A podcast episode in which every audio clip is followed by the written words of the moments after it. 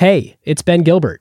And I'm David Rosenthal. And we are the hosts of the Acquired Podcast, where we dive deep into the stories and strategies behind great companies like Berkshire Hathaway, SpaceX, and Airbnb. We're now recording all of our new episodes in video. You can watch now for free here on Spotify. The following podcast contains explicit language. February the 11th, 1990.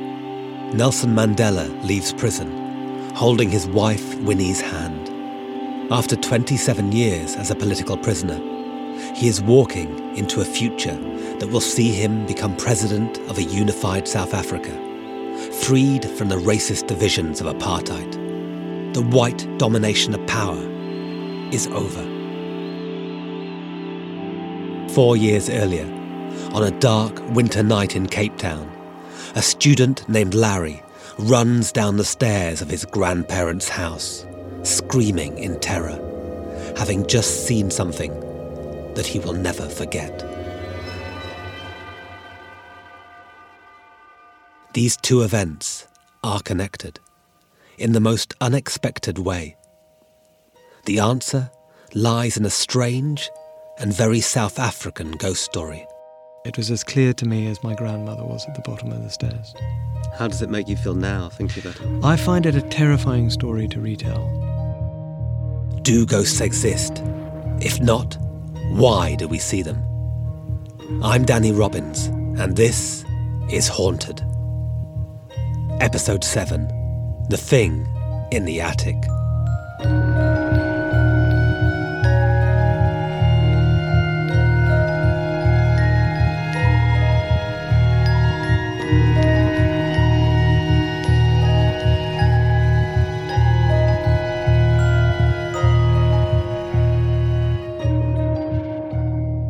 Let me introduce you to Larry. He's in his early 50s now.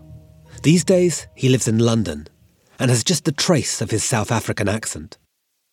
I'm not somebody who believes in ghost stories, and I'm not somebody who believes particularly in the paranormal. In other words, I would want to find some form of reasonable explanation for what I experienced. He's short, kind of delicate, in a rock and roll leather jacket with curly greying hair. He runs a company and exudes a quiet authority. I find it hard to make small talk, but perhaps that's because he's nervous. I found it very, very difficult to speak about. My family know about it, and my wife, and a few other people. If somebody else told you this story, how would you attempt to explain it, do you think? I'd want them to discuss it in a therapeutic environment, and to recreate the atmosphere and the mood, and to understand a little bit more about their relationship with their family and their relationship with their environment, and look for the key somewhere in that. So that's what we're going to do. We're going back to South Africa in 1987 and a place called Muizenberg, a windswept coastal suburb of Cape Town, South Africa's second biggest city. Muizenberg is situated in a bit of geography very oddly called False Bay. It's not a real bay. Far out, if you travel away from False Bay, is Seal Island, where it is the feeding ground of the great white shark. It's always battled against the elements, fighting a partially losing battle against the wind and against the sea. And the sharks? The sharks are there as a sort of presence in the distance. Larry was 20 and a student at the University of Cape Town. I'd moved to Cape Town against my parents' wishes. They thought that I would not be able to concentrate on my studies. They thought I was a wild child that needed monitoring, and so... And were you? I think, yes. I think that probably was partly true.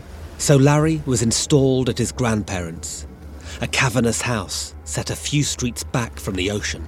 So the house was large. It was divided into two flats, downstairs and upstairs flats, and it had an attic.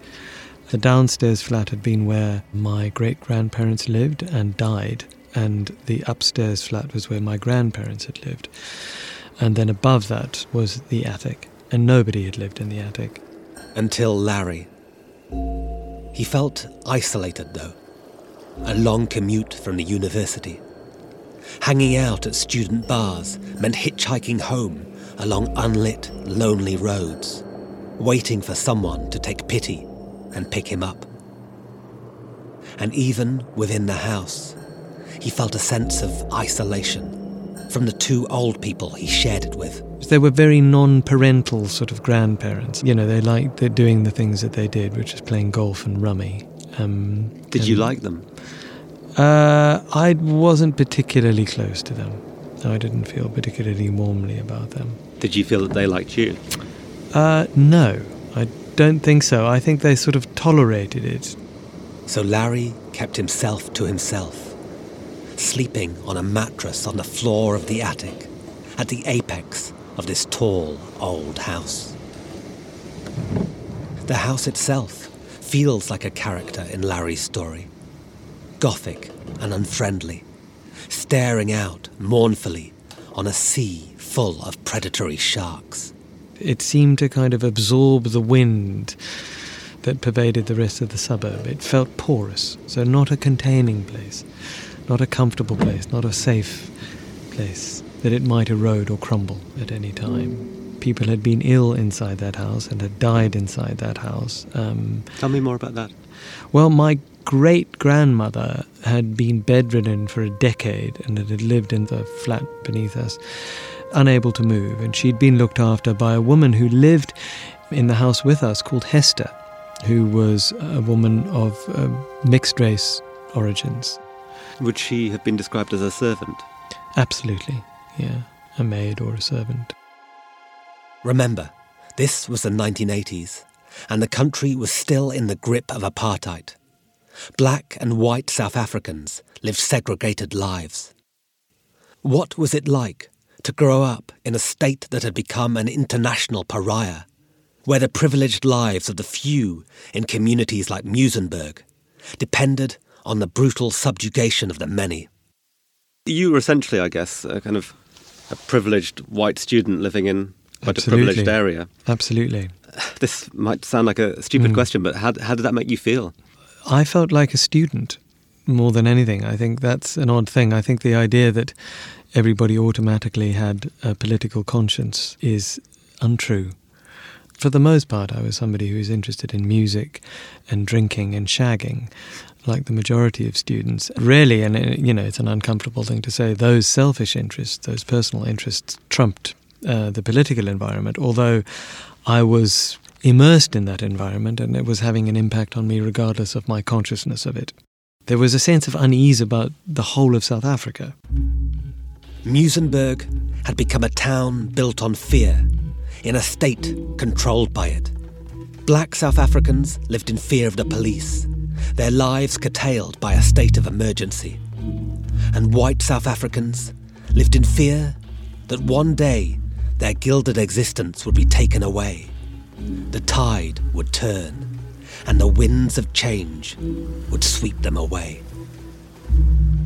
The house now feels like a metaphor for apartheid-era South Africa. Crumbling, cracking, porous and sickly. A place in the throes of death. And perhaps Larry felt that in his bones, and that background of fear, the low, daily hum of tension and buried guilt, fed into what happened to him that night. What he saw. Was it a ghost? Or something stranger than that? What is without doubt is that it was the most frightening thing he had ever seen.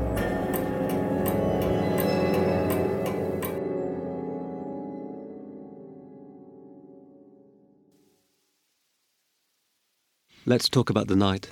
Yeah. The night it happened. So, the night it happened, I, unusually for me, hadn't been drinking. It was an important factor for me in remembering the story, because I might have put it down to some kind of drink-related phenomenon, but it wasn't.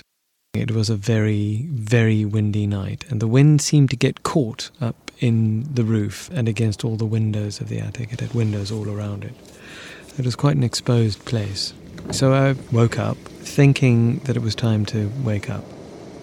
Larry had no alarm clock. This was long before the reassurance of reaching for your mobile phone. And I walked downstairs from the attic to the landing, which was directly outside my grandparents' bedroom. And I looked at the clock above the table, which was on the landing, and saw that it was 2:20. So I went back to sleep, and I then woke up again. And I was anxious about oversleeping because I knew I had to get up at a certain time to get on the train to get to university in time. And so I woke up again thinking, well, it must be time to get up. And I went downstairs, and it was 4:15. And I went back and fell into another deep sleep and woke up thinking, oh my God, it's time, must be time to get up now. But I went back, and this time when I looked up at the clock, it was 2:20. I was concerned at this time. I didn't know how that had happened. The light was on in the hallway, so the clock was clear and easy to read. I thought I must have made a mistake. But how did you feel? Did you feel... I felt confused. My memory is feeling confused at that point. Larry says it felt like time was yo-yoing. Uneasily, he returned to the attic, back to his mattress on the floor. Back up for 1:15, or thereabouts, and then falling asleep again, but feeling a sense of nervousness, and then coming downstairs and it being 3:45. But this time I was becoming quite alarmed because I was genuinely not sure of what was happening, and I was convinced that every time I had been awake. This is key for Larry, his certainty that he was awake each time he checked the clock. And yet, we must be alert to the tricks the sleeping mind plays. Natural phenomena such as false awakening and sleep paralysis, where our mind jams in a no-man's land between sleep and waking, the hallucinatory images of our dreams playing out in the real world. It would be easy to explain Larry's story in that way, were it not for one thing. When I came down the last time, I encountered my grandmother, who I had woken up by this stage. And I suppose that was a genuinely terrifying moment for me, because my grandmother made clear to me that she had heard me going up and down the stairs all of those times. So it wasn't an hallucination. There was evidence that I had been doing that. And seeing this back and forth on the clock. One of the certainties we have in life is time. But for Larry, the hands of the clock had become elastic, fluid, flowing back and forth like the dark, shark-infested waves of False Bay. If we cannot trust hours, minutes, and seconds, everything unravels. Things fall apart, and chaos rushes in. But Larry could not say any of this to his grandmother, the creeping panic he felt. She was not the sort of person you tell your nightmares to. And anyway, he was no child. So I turned away from my grandmother and went back up the stairs, and the stairs were dark. And there was a dog leg, so I led away from the landing and turned up to the right, into the dark of the last stairs as it approached the attic where I was sleeping. And on the stairs, ahead of me, was... Coming up. The thing in the attic.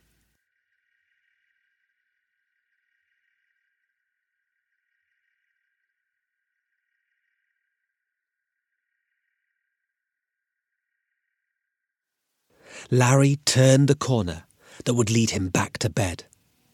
Shadows spilled from the open attic door, escaping the room like the contents of Pandora's box.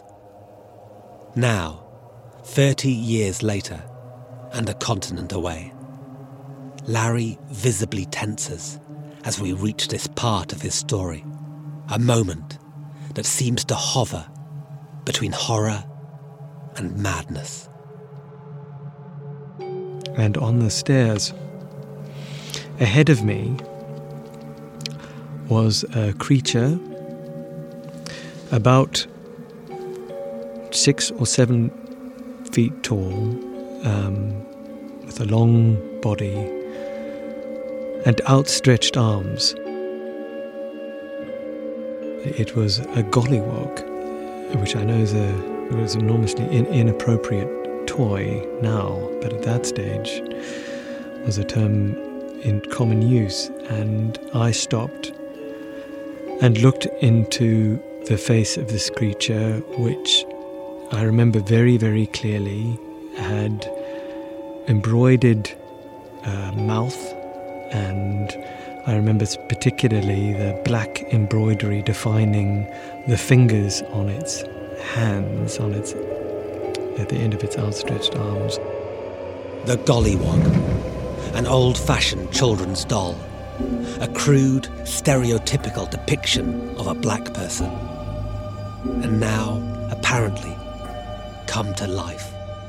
I screamed, but a sort of swallowed scream, as this creature fell towards me to try and embrace me, and then it disappeared. My grandparents were downstairs and asked me what had happened, and I couldn't talk about it. You look quite shaken even talking about it now. Yeah. Larry's discomfort has two distinct aspects. There's the emotional effort of reliving the sheer terror he felt, but also his awareness, 30 years on, of the toxic nature of the thing he saw. Did you have gollywog toys? As a child, I'd had gollywog toys and had thought nothing of it. And nobody had ever, until later, it had never been explained to me what these gollywogs actually represented. They were just gollywog toys. Do you think by that age, by 20, that you were aware of it as an object that I knew it had at that huge stage, connotations? At that stage, I knew it already. Mm-hmm. At that stage, I knew that what the connotations were, and I knew what it meant and what it was meant to represent, and I knew that it was an unacceptable object. And here it was writ large, a giant version of it. Yeah. I told you this was a ghost story. And though it has all the hallmarks of that, you may be wondering if the word ghost is right. Larry struggles to find a word for what he saw, flitting between the vague terms thing or creature.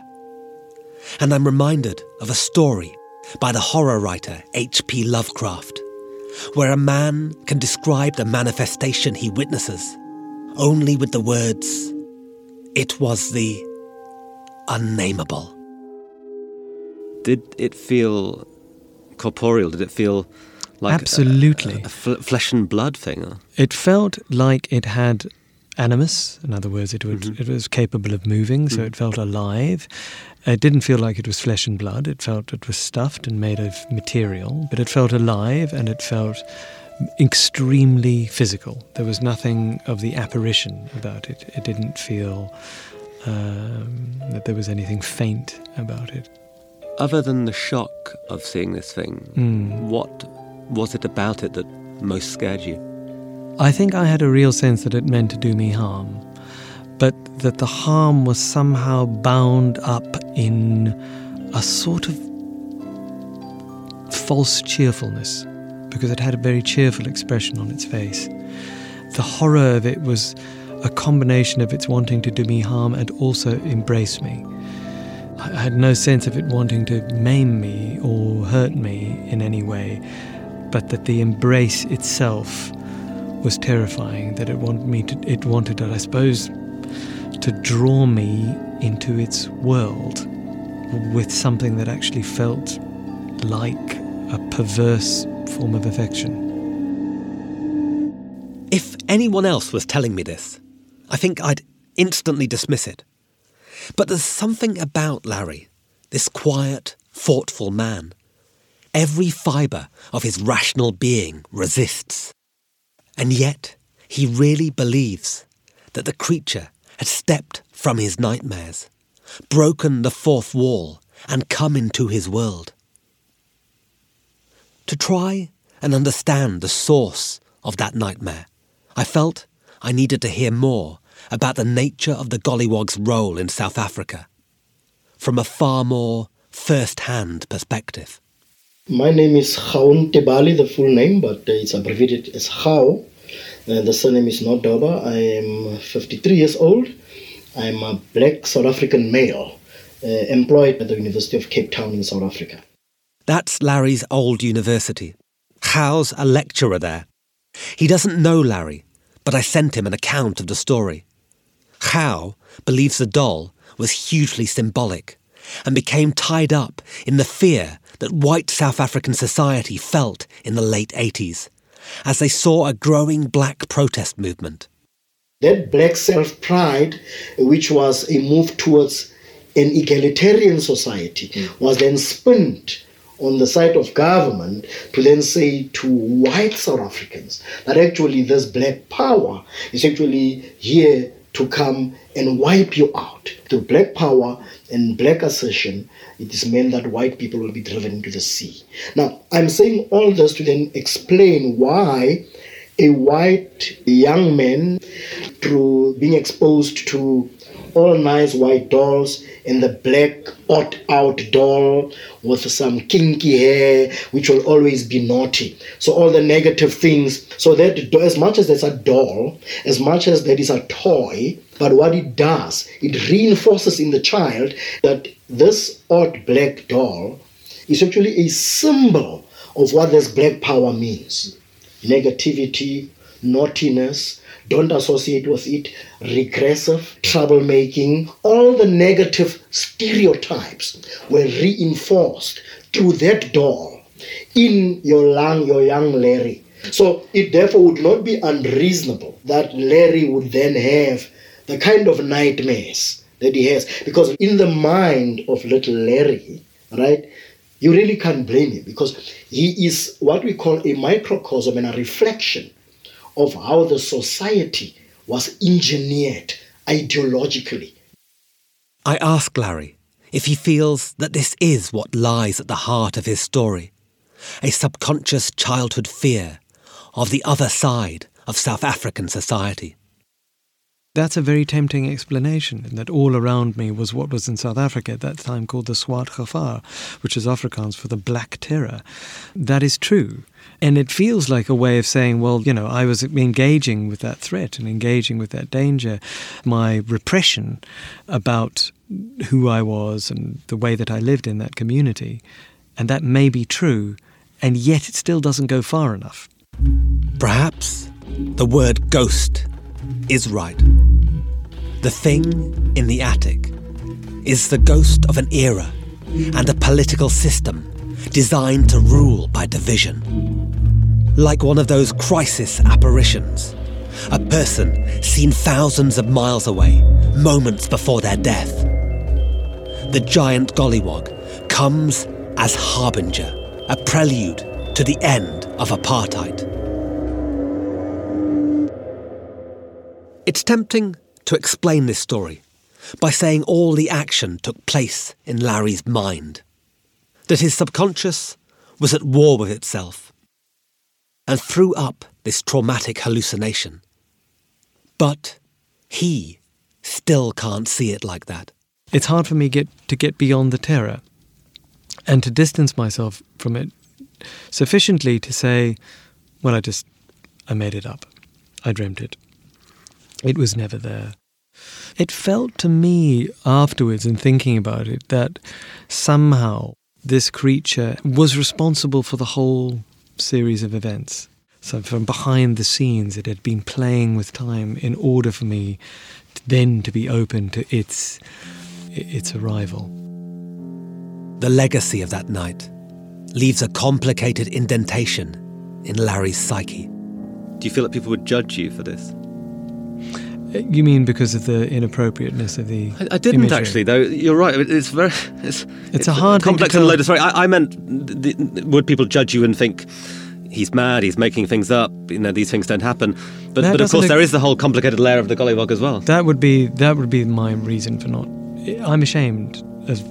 You know, like a lot of South Africans, I feel ashamed about having grown up and privileged from what was an extraordinarily savage time in South Africa's history. A sense of shame about that, and a sense of bewilderment that you know, I lived in that world. It feels sort of both distant and close. Is there a collective guilt, do you think, from people of your age? I think so. I definitely think that's the case. Whether you acknowledge it or not, and I spend large amounts of my time not acknowledging because my life carries on. But when I do think about it, I do feel guilty about it. So do you think people of your age feel like they woke up from a dream, that they'd lived in this dream that was based on division and mistreatment and abuse and that you woke up and became aware of that? It's worse than that. If it were a dream, that gives it a kind of... It gives a kind of an otherworldly... It was very worldly. It's just a question of what you block out, I suppose. I think that's the default position for the way that people live and think.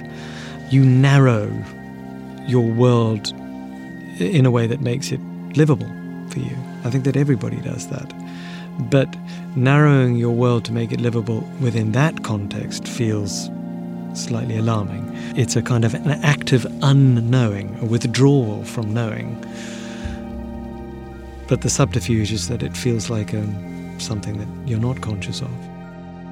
I guess this story is ultimately about the power of fear. The gollywog was subtly, subconsciously, a tool of fear. And that night, in some form, it came to life. But whether ghosts, demons, creatures, or things in the attic are real or not seems irrelevant to the person who sees them, because their fear is. Afterwards, I felt almost guilty for making Larry relive that night. He seemed desperate to get away and reconnect with the sanity of the outside world. As we parted, he said something that stuck with me. He told me that whenever he asked himself the question, was it real, he always came back to the same answer. It's real because it happened to me.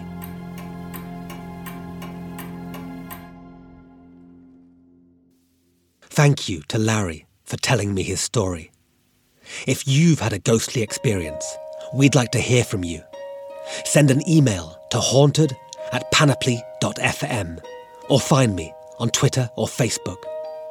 Thank you to everyone who's reviewed or rated the show so far. If you've enjoyed it, please tell someone you know. Haunted is a Chalk and Blade production for Panoply. It was written and presented by me, Danny Robbins. The producers are Ruth Barnes, Laura Sheeter, and Simon Barnard. Music and sound design is by Pascal Wise. Jesse Brown painted our artwork. Special thanks to Ryan Dilley and Andy Bowers at Panoply. Until next time, sleep well.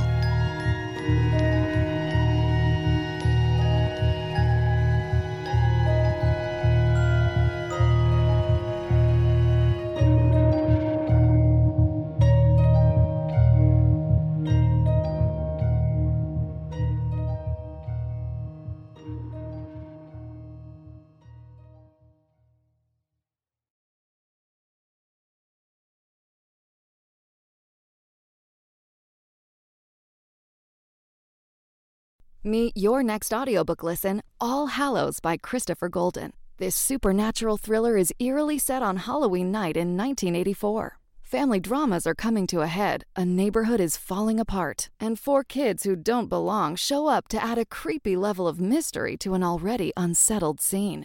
That's all before the real thrill and gore begin. This deadly thriller by New York Times best-selling author Christopher Golden is now available on Spotify.